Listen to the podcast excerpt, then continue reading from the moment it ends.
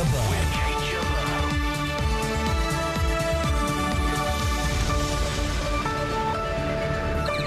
This week on Sit Rep, we look at Liam Fox's leaked letter. So, are we any closer to decisions on defence spending? We're left an appalling legacy in defence by Labour. I mean, it's a shambolic financial position they left behind, and we're trying to sort it out. As Lieutenant General Sir Nick Parker leaves Afghanistan, what does the future hold? And Labour has a new leader, but do the party's views on defence mean anything?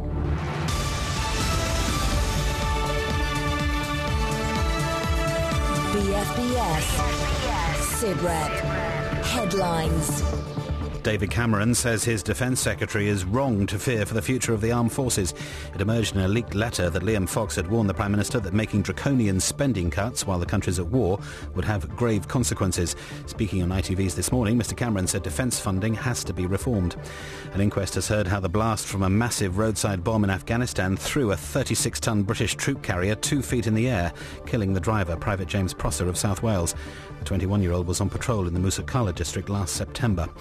Intelligence officials in Pakistan claim two British brothers were behind a recent terror plot against several UK cities and others in Europe.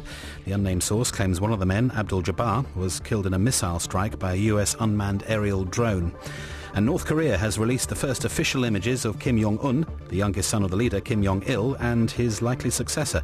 A grainy photo shows a pudgy-faced and unsmiling young man sitting with officials from North Korea's ruling Workers' Party. And that's the latest. I'm Adam Gilchrist.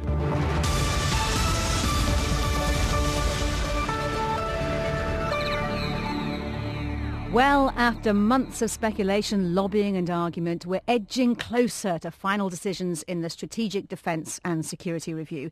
Yesterday, in a leaked private letter to the Prime Minister, the Defence Secretary Liam Fox warned that big cuts to the military budget could have grave consequences for the government while the country is fighting in Afghanistan. The letter was published in the Daily Telegraph. Here's what Liam Fox had to say on the matter. Naturally, I deprecate any leak. It's appalling that a Secretary of State can't write to the Prime Minister in confidence. We were left an appalling legacy in defence by Labour. I mean, it's a shambolic financial position they left behind, and we're trying to sort it out. It's very difficult. We're in a spending round. It's likely to be robust when there's tight finances. I'm joined in the studio by British Forces News defence analyst Christopher Lee. Hi, Christopher. Good to see you. Hello. Well, you called it, didn't you? You said that there would be leaks, and there have been. Yeah, but could you keep a straight face when the defence secretary? He says, couldn't. Oh, good gracious me! And the other thing, uh, the the chiefs of staff, the generals, the admirals, and the air marshals said, "Oh, we didn't know he was writing a letter." Then get new chiefs of staff because if they don't know what's going on, they're not doing the job. The point is, we've been here before. We always have leaks. They're never investigated because nobody wants to know who actually did the leaking, um, and it's it, it just it simply happens. What we've got to start thinking about is not so much what's gone on this week, but it's the next meeting with the with the council, and then because we're heading up for October 20, when we're supposed to get the big decisions uh, all announced. But I don't think we'll get the details of them even then. Richard Norton-Taylor is the Guardian security correspondent. He's on the line now. Uh, Richard, good to speak to you today. Uh, what do you think is behind this story, this leak? What happened exactly? Well, one may smile. I mean, who leaked it? Uh, anyone in the MOD or anyone indeed number 10? I think I take the point about uh, that Christopher said about leaks in the past. Obviously going to be leaks. But this time is different, I think, because there's a huge rug uh, within the uh, in the Tory cabinet, in the government, with uh, um, on, um, on personality, general policy, as well as specifically on this defence review. Uh, Cameron made it quite. The only thing that Cameron and and, uh, and Fox can agree on, actually, uh, uh, uh, the appalling legacy, a complete mess, as David Cameron called it today, that Labour left, and he actually Cameron then says, "Don't worry, Liam Fox, don't worry." What, what, is, what, is, what is the problem with the defence budget? We've got tanks that can roll into Russia. We haven't got uh, too many aeroplanes ready for a dogfight with the Soviet Union. We've got too many, rather, of those. And, uh, but we haven't got enough helicopters in Afghanistan, he said. Now, Cameron is clearly a pro-army man at this, to, put, to talk crudely about it, whereas Fox wants all that the Navy wants, i.e. aircraft carriers and uh, surface ships and so on. So there's a big argument as well as uh, Trident in the background, of course. How do you see that this big rift transpiring? What do you think the consequences will be? Because it does seem that there's a lot of heads bashing together at the moment. Well, I think Cameron's made it quite clear uh, this week at the National Security Council that, uh, uh, that he's very, very deeply sceptical about the worth and the value of these two large aircraft carriers that are being built for the Navy. And he actually said, go back and find out what the contracts say if we cancel them or change the contracts or change the shape of at least one of the aircraft carriers.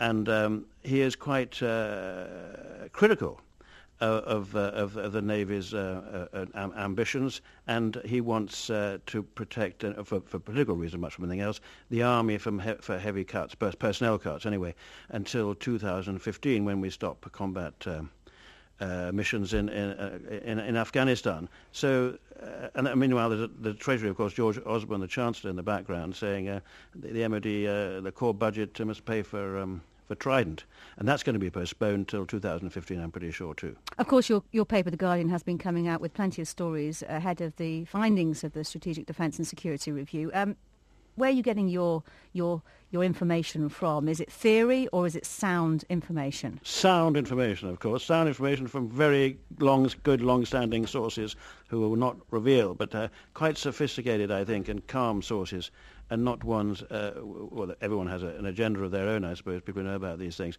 um, but I think people are getting gone to ground a bit now because of the uh, eruption caused by this leaked letter from uh, Liam Fox to um, the Prime Minister, uh, David Cameron, which was actually marked for the, more or less for the Prime Minister's eyes only, which was interesting. I don't know what the circulation of this letter was, but... Uh, so what do you, what do you think the, the, the, conclusions will be of the defence review? well, think I think I, there's another sort of so-called crunch meeting this coming Thursday or Friday, probably Thursday, uh, next week, and um, time is getting on because, as Chris says, you know, you've got to decide on on uh, things uh, by the comprehensive, the, the, parallel argument, the parallel uh, uh, decisions going to be made on the comprehensive spending review, which will be announced October the 20th.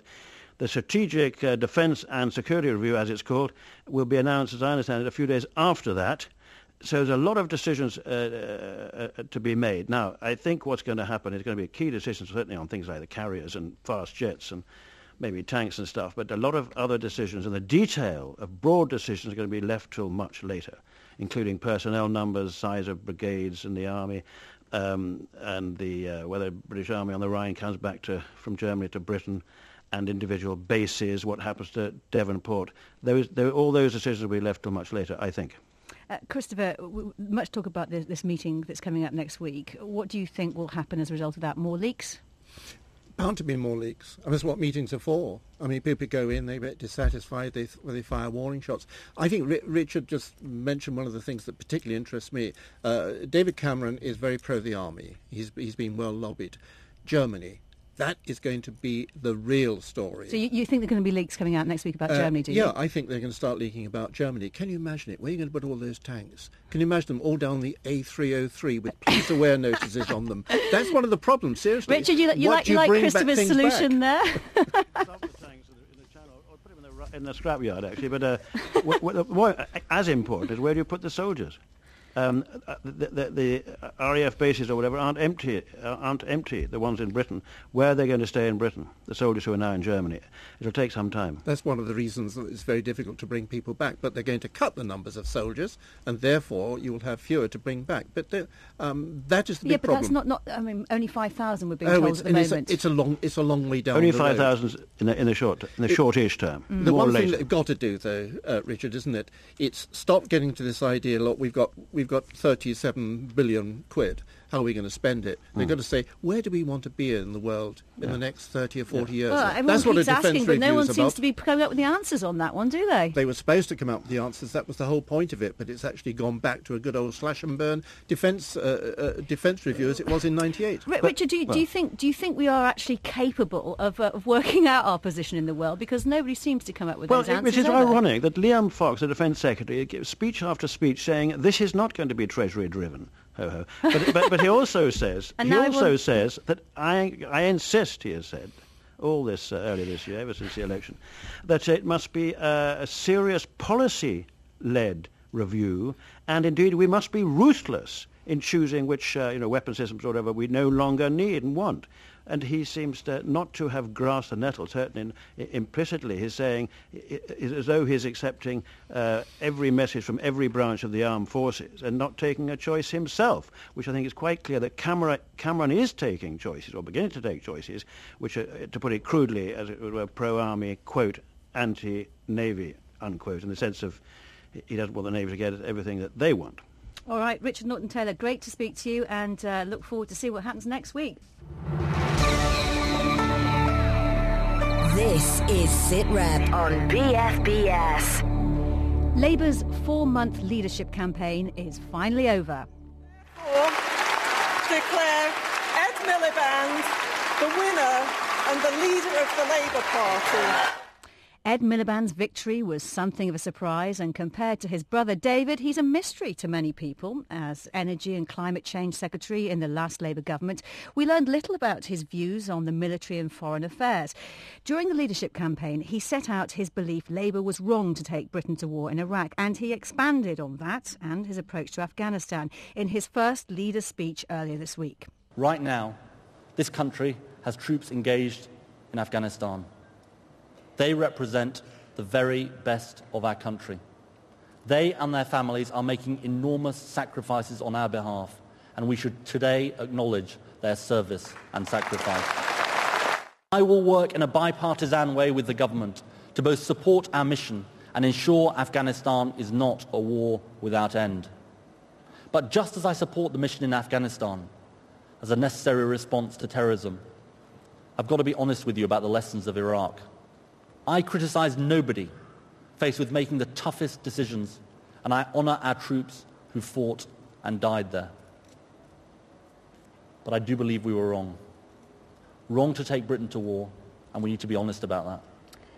James Hurst was at the Labour conference. Uh, James, good to see you. A fresh start for Labour. Does this mean a fresh start for their defence policy? Well, it's interesting uh, that Iraq was the clearest where he actually said Labour had got something wrong, not just trying to break with the past, not just trying to say he understood why people were concerned, but that talk about Afghanistan, you know, there's, there's no change to the pretty much cross-party consensus, and there was no real more detail. Now, I did ask uh, Bob Ainsworth, still just Shadow Defence Secretary, what he thought we could expect from the new leader on defence. I think he'll check his time. I think that he'll look at, you know, these issues over time. There's no need for him to rush. What's abroad in the newspapers is a kind of underestimation of Ed Miliband. I mean, this man has got steel uh, you know, he has uh, ability, huge ability, and he's very personable, you know, as well, which tends to hide that steel.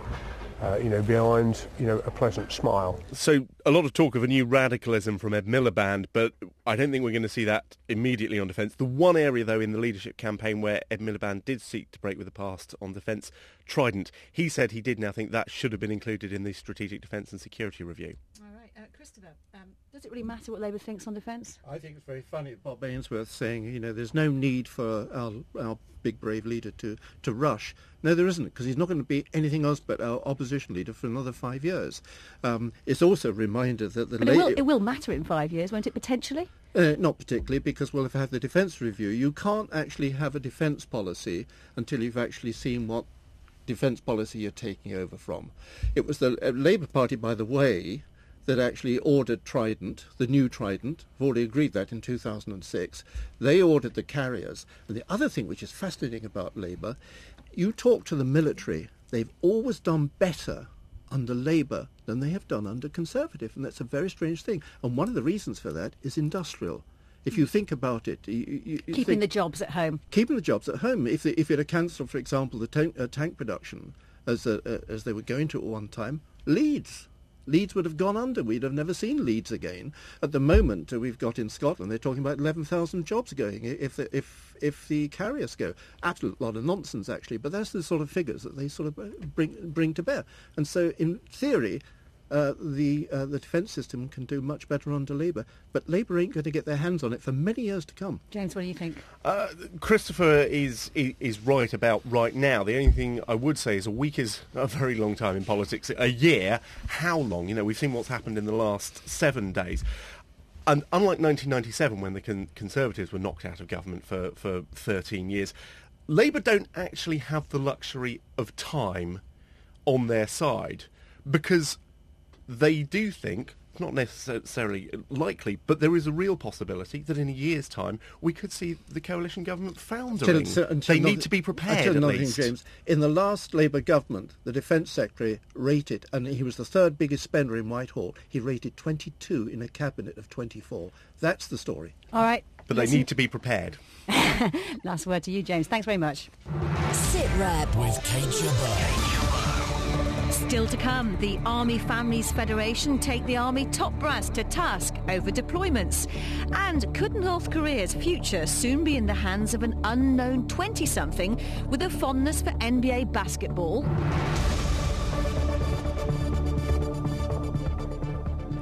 This is Sit Rep on BFBS.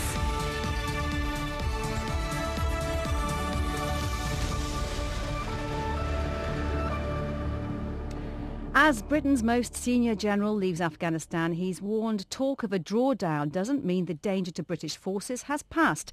Lieutenant General Nick Parker is leaving his role as Deputy Commander of ISAF to become Land Forces Commander in the UK. But before that, a ceremony was held earlier this week in Kabul to mark his departure from Afghanistan. Will Inglis was there for us and he joins me now from Camp Bastion. Um, Will, how high profile was this event? Well, Kate, assorted ambassadors and military figures were at ISAF headquarters to represent both the coalition countries and the government of Afghanistan at this rather serene ceremony. Uh, the commander of ISAF, General David Petraeus, and the Afghan Defence Minister Abdul Rahim Wardak thanked General Parker, as you might imagine, for his service, and both duly presented him with medals. Now, this all came just a day after General Parker had been speaking by video link to reporters in London, and he had stated that the July deadline next year for coalition troops to start withdrawing would not be, as he put it, some kind of a rush for the exit.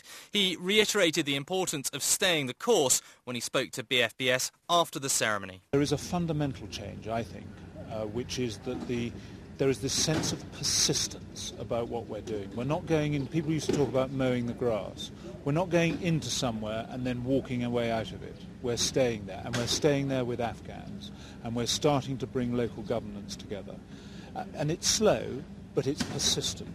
His view there of how Afghanistan has changed during his 10 months as the deputy commander of ISAF, and to his mind further progress would mean that a withdrawal would be gradual, with tasks handed over to the Afghan security forces, although with ISAF troops remaining alongside in a mentoring role. Boss and commander of ISAF, General Petraeus, go along with that thinking on the timetable. Well, clearly um, there has been massive friction behind the scenes in the States, as documented in Bob Woodward's book, Obama's Wars. In fact, it was pretty um, manifest even before that was published. It seems pretty clear that Petraeus is reluctant for any kind of a timetable for withdrawal to be implemented, along, I have to say, with a large echelon in the US military. He really is, though, the driving force behind this strategy of handover to the Afghan security forces. When he spoke to BFBS, as I say, after General Parker's leaving event, he was pretty clear about how realistic that strategy of handover might be. We're not trying to turn Afghanistan into Switzerland in five years or less. We're, we have measured and realistic aspirations. Uh, Afghan good enough, if you will, is good enough. Uh, and that's what we're, we're trying to accomplish with our Afghan partners who grow in strength and capability uh, literally every day, every week. And as far as the rationale goes, he reiterated the importance of denying Afghanistan to terrorist groups. Uh, and Will, coming back to the defence review and Britain's defence budget, what did General Petraeus have to say about the idea of defence cuts harming Britain's position in the world? Well, in these days of coalition warfare, clearly General Petraeus, as a leading military figure, has an interest in having strong allies for whatever may be around the corner. Asked about the prospect of big defence cuts in the UK, the General praised the British forces, but also sounded a note of caution. There's one partner that has been our most steadfast partner, and that is, of course, those who wear the uniform of your country. It has been an honor to serve with them in uh, now three straight conflicts. We feel very privileged uh, to have done that over the years, and I'm confident that as the review is conducted, that there will be a keen awareness of the requirements uh, of the mission here and the other contingencies uh, that, that could loom out there, uh, and that they'll make the right decision at the end of the day. Now, I should say that he made these comments before Liam Fox's letter leaked to the press, but in fairness to him, he did at least answer the question. All right, Will Inglis and Camp Bastion, thank you. Uh, Christopher, slow but persistent. Why are you laughing? Yeah, I mean, I love the general. You know, there's an old phrase we call it mowing the grass. I mean, let's get down to it, shall we? Uh, the truth is that uh, Afghanistan is militarily is a bit of a disaster. Uh, and when the But general, you can't say that, can you? Really? You can, I'm not saying you it. can I'm not say saying it. it. I'm not saying it. I'll tell you what. International Institute of Strategic, Strategic Studies here in London supported it. Now they're saying maybe not. The RUSI supported it. They're saying no. Chatham House saying no, no, no. What are- The- what are they saying the you about for- it? They're, they're saying to me it was a wrong perspective. We went in there without a strategy. We it's not it's not like Iraq where we didn't know how to get out of it, or we have an interest like they got oil or or, or, or, whatever. Um, they put in their guy. And he's turned out to be absolutely useless. I mean, he cries a lot. We you know, saw we, that we're, this week, yeah, we? we're sorry about you know about the crying. But the point is, you get something. sure he is too. Yeah, the things that have changed. I mean, for example, uh, they say, well, you know, some parts of the country are much, much better. That's okay as long as you provide the security. Mm. And when General Petraeus says, well, you know, next year we're not actually going to just pull out. We're going to draw out very, very easily. Watch for December. In December, he has got to go to the Oval Office and he's got to say to President Obama, listen, uh, this is what we think we can do by next July. President Obama will have just come out three weeks earlier from the results of the midterm elections.